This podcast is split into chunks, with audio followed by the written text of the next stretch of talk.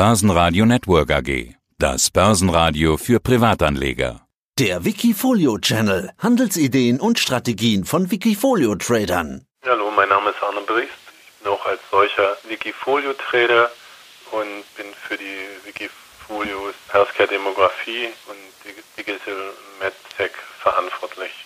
Arne, wir haben ja schon vor einiger Zeit mal über deine Wikifolio-Strategie gesprochen und uns da eben auch über deinen Background und deine Interessen unterhalten. Du kennst dich gut aus mit Medizintechnik, beschäftigst dich da eben dann mit den Trends und den Entwicklungen. Es gibt bei dir ein investierbares Wikifolio, Healthcare Demography, über das hatten wir letztes Mal gesprochen, wollen es auch gleich tun, aber du beschäftigst dich eben auch noch mit einem zweiten Thema, einer zweiten Strategie, Digital MedTech, hast du gerade schon kurz genannt. Was ist das und was passiert da?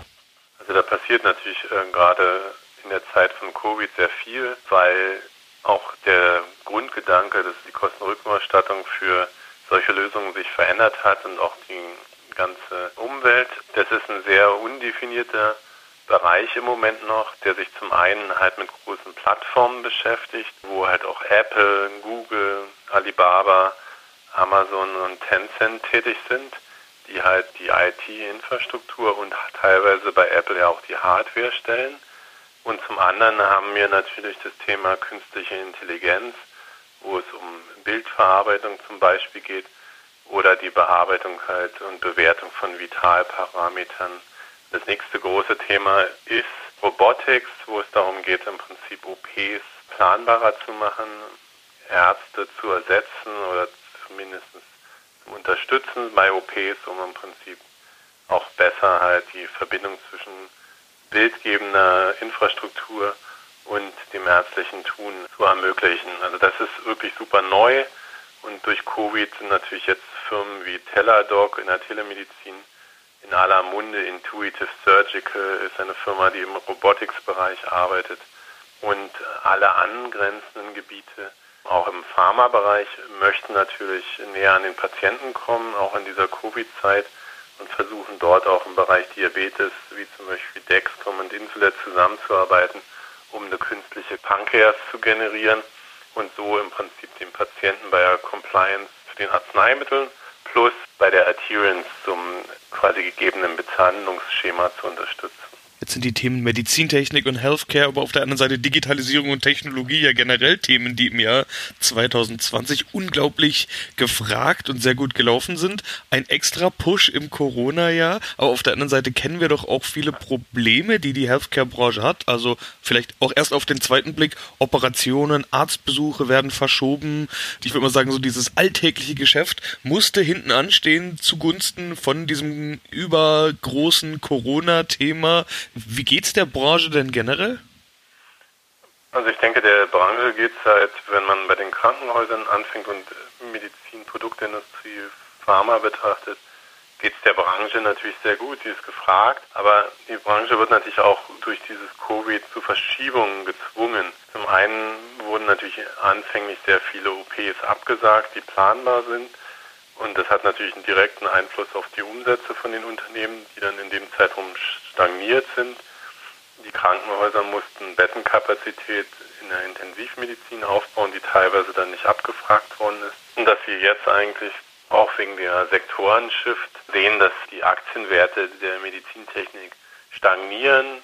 Wir haben Comebacks bei großen Unternehmen, wo wir genau diesen Faktor hatten, dass halt weniger Umsatz erzeugt worden ist und jetzt halt nun eine Validierungsphase stattfindet, wo man sagt, okay, es kommt halt zu dem Vorjahresumsatz wieder zurück. Aber wir sehen natürlich einen Einfluss, weil ja auch die Außendienstmitarbeiter weniger Kontakt zu den Praxen haben können und weil auch mehr Kosten entstehen, um halt diese Digitalisierung, also sprich digitales Training zu organisieren, und einen anderen Weg zu finden, wie man halt mit der Ärzteschaft in Kontakt tritt. Der nächste große Faktor, der uns auch immer wieder berührt in der Industrie, ist natürlich die U S-Wahlen und das Verhalten von dem neuen Präsidenten Biden zur Medizintechnik- und Pharmaindustrie bezüglich der eventuellen Wiederaufnahme von Obamacare zum Beispiel oder einer höheren Besteuerung von Umsätzen, die in der Industrie gemacht werden, um im Prinzip insgesamt die amerikanische Infrastruktur im Bereich Krankenhaus zu erhöhen. das sind Themen, wo natürlich auch viele Investoren im Moment abwarten, was im Prinzip im Januar in Amerika passieren wird. Es sieht ganz so aus, als würde Joe Biden im Januar der neue U S-Präsident werden und eben nicht mehr Donald Trump, der unter anderem zum Ziel hatte, diese Gesundheitsreform von Obamacare so sehr zu demontieren, wie es nur geht. Hat das denn irgendwelche Auswirkungen für deine Einschätzung? Ich meine, die U S A sind nach wie vor der wichtigste Pharma- und Gesundheitsmarkt der Welt. Wenn es jetzt Joe Biden wird, ändert sich dann was?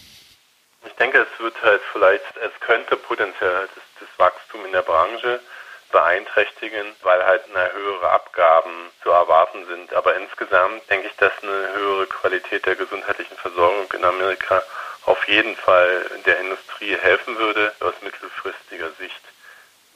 Dieses ganze Thema Telemedizin und digitale Medizin wird dadurch natürlich auch noch verstärkt, weil natürlich dann eine Gegenbewegung bei den Krankenversicherern da sein wird, die halt darauf bestehen wird, dass man mehr und mehr digitale Varianten im Prinzip sucht, um Patienten halt zu behandeln und um Behandlungen zu automatisieren. Das sieht man auch wunderschön eigentlich gerade bei der Bildgebung im Moment. Siemens Healthineer sind halt sehr stark unterwegs bei künstlicher Intelligenz und der Automatisierung von der Bewertung von Röntgenbildern. Wir sehen es halt bei Intuitive Surgical und den Second-Generation-Firmen, die nachrücken im Bereich Robotics, wo man halt versucht, A, die direkte Verbindung zu der Bildgebung zu schaffen, um im Prinzip präziser operieren zu können oder um Strahlentherapie präziser planen zu können. Das sieht man eigentlich wunderschön durch die Akquisition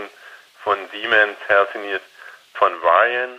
So kann im Prinzip Siemens Healthineer die Bildgebung und die Strahlentherapie in eine Firma packen und damit natürlich viel präziser bestrahlen die Patienten, wenn sie einen Tumor haben und damit halt auch mittelfristig den Patienten helfen, weil halt weniger gesundes Gewebe beschädigt wird, wenn halt es der Eingriff der Strahlentherapie besser geplant werden kann. Also ich denke, da passiert auch sehr, sehr viel durch die digitale Medizin im Moment.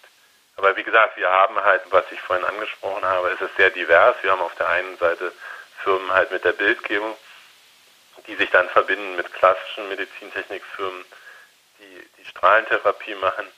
Oder wir haben dann halt wieder Firmen wie Apple, die natürlich durch die Apple Watch und auch jetzt die Sauerstoffsättigungs- und, und äh, E K G-Messung auch wiederum in die Telemedizin vordrängen. Also es ist ein super spannender Bereich, wo halt auch äh, wahnsinnige Opportunitäten bestehen im Moment.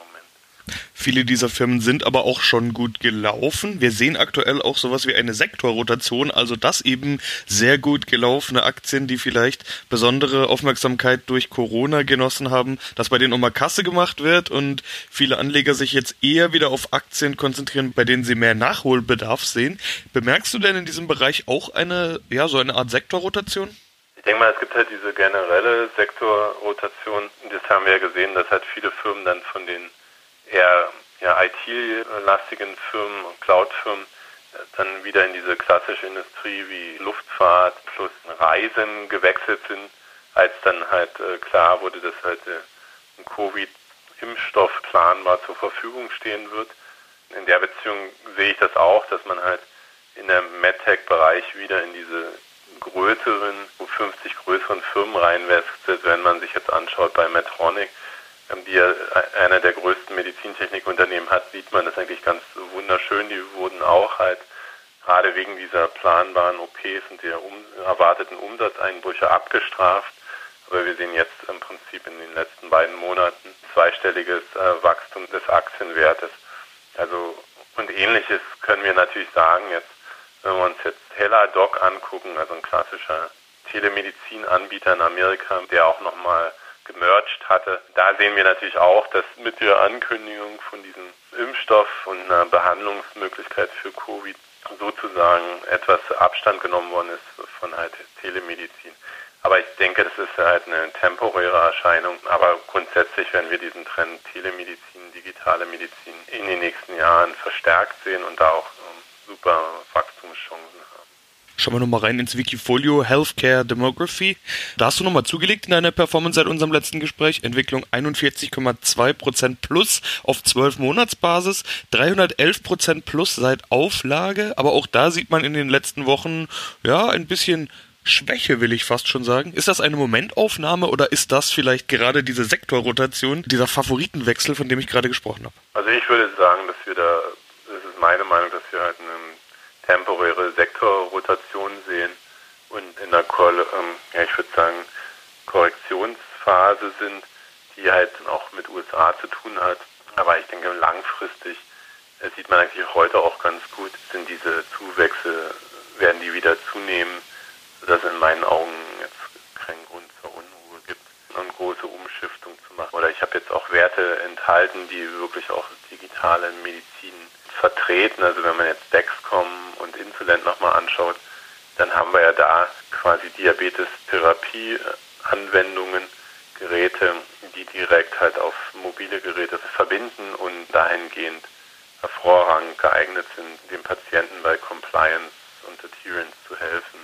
Das Gleiche gilt halt für Carl Zeiss, die ja auch sehr stark in diese künstliche Intelligenz im Moment investieren, um halt bei Guided Surgery Marktführer zu werden.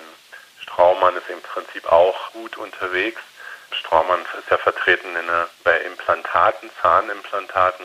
Und da nimmt natürlich auch immer mehr die Planung der Implantate über eine, ja, Customized Implantate zu, sodass ich denke, dass wir da auch von diesem digitalen Trend wunderbar quasi ja, unterstützt werden. Stärkster Wert im Portfolio ist immer noch die Sartorius Stedim Biotech. Hier nochmal der Hinweis, Achtung, nicht verwechseln mit der deutschen Sartorius, die ist zwar auch dabei, aber die französische Sartorius Stedim macht fast achtunddreißig Prozent des Portfolios aus, also absolutes Schwergewicht und Zugpferd. Das ist und bleibt wohl dein Lieblingswert, kann man das so sagen? Ja, ich denke, das ist wirklich für die Pharmaindustrie ein großer Breakthrough gewesen, weil ja die Firma quasi einmal verwendbare Produkte anbietet, die jetzt auch gerade für Startups interessant sind, weil sie natürlich dahingehend im Biotech-Bereich viel weniger in Front, Upfront Invest bedürfen, als wenn man jetzt eine Anlage in Place aufbauen würde. In der Erziehung finde ich es nach wie vor ein super Wert und sicherlich auch jetzt in diesen Covid-Zeiten sehr gefragt, die, die Produkte, weil es natürlich auch hier bedeutet, schnell Produktionskapazitäten zu schaffen und da ist natürlich Sartorius Stedim wunderbar positioniert. Ansonsten, wenn man mal so reinschaut, die anderen Werte, einige sind mit deutlichem Plus, die deutsche Sartorius mit plus hundertvierundachtzig Prozent, Dexcom fast hundert Prozent, andere mit Minus, Eckert und Ziegler mit minus dreizehn, Boston Scientific mit minus dreißig. Du hattest gesagt, du reagierst da gar nicht so oft, lässt eher mal laufen, egal ob da jetzt auch mal ein deutliches Plus steht oder vielleicht ein bisschen Minus.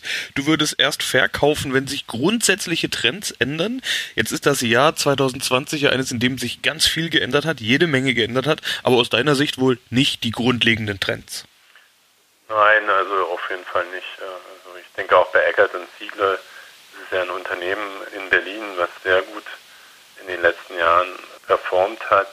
Da hat man natürlich auch durch ein Joint Venture in China sich viel Wachstum erhofft und wie wir alle wissen, durch die Reiseeinschränkungen werden natürlich solche Unternehmen dann solche quasi geplanten Erweiterungen sehr hart getroffen initial, aber ich sehe das eher als ein langfristiges Invest und diese Strahlentherapie und das ganze Feld Onkologie ist natürlich durch den zunehmenden Veränderung in der Demografie ein sehr spannendes Thema, auch was die genauere Planung durch künstliche Intelligenz von Strahlentherapie betrifft.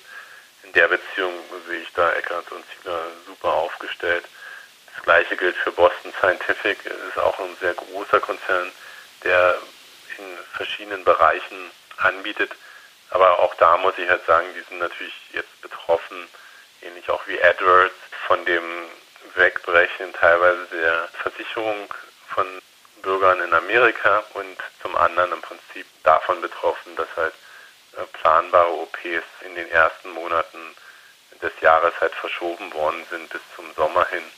Und jetzt natürlich auch wieder in diesem Verschiebemodus sind, weil natürlich die Covid-Zahlen doch ja, entscheidend wieder ja, beängstigend eigentlich wieder zunehmen. Ja, schauen wir mal, was das neue Jahr bringt. Da werden wir uns irgendwann wieder deine Performance anschauen. Dann sage ich soweit erstmal, Arne, vielen Dank und ja, viel Erfolg für die nächsten Wochen und ja, Monate. Dir ein wunderschönes Wochenende. Wikifolio Punkt com, die Top-Trader-Strategie. Börsenradio Network A G, das Börsenradio. Das Börsenradio Nummer eins.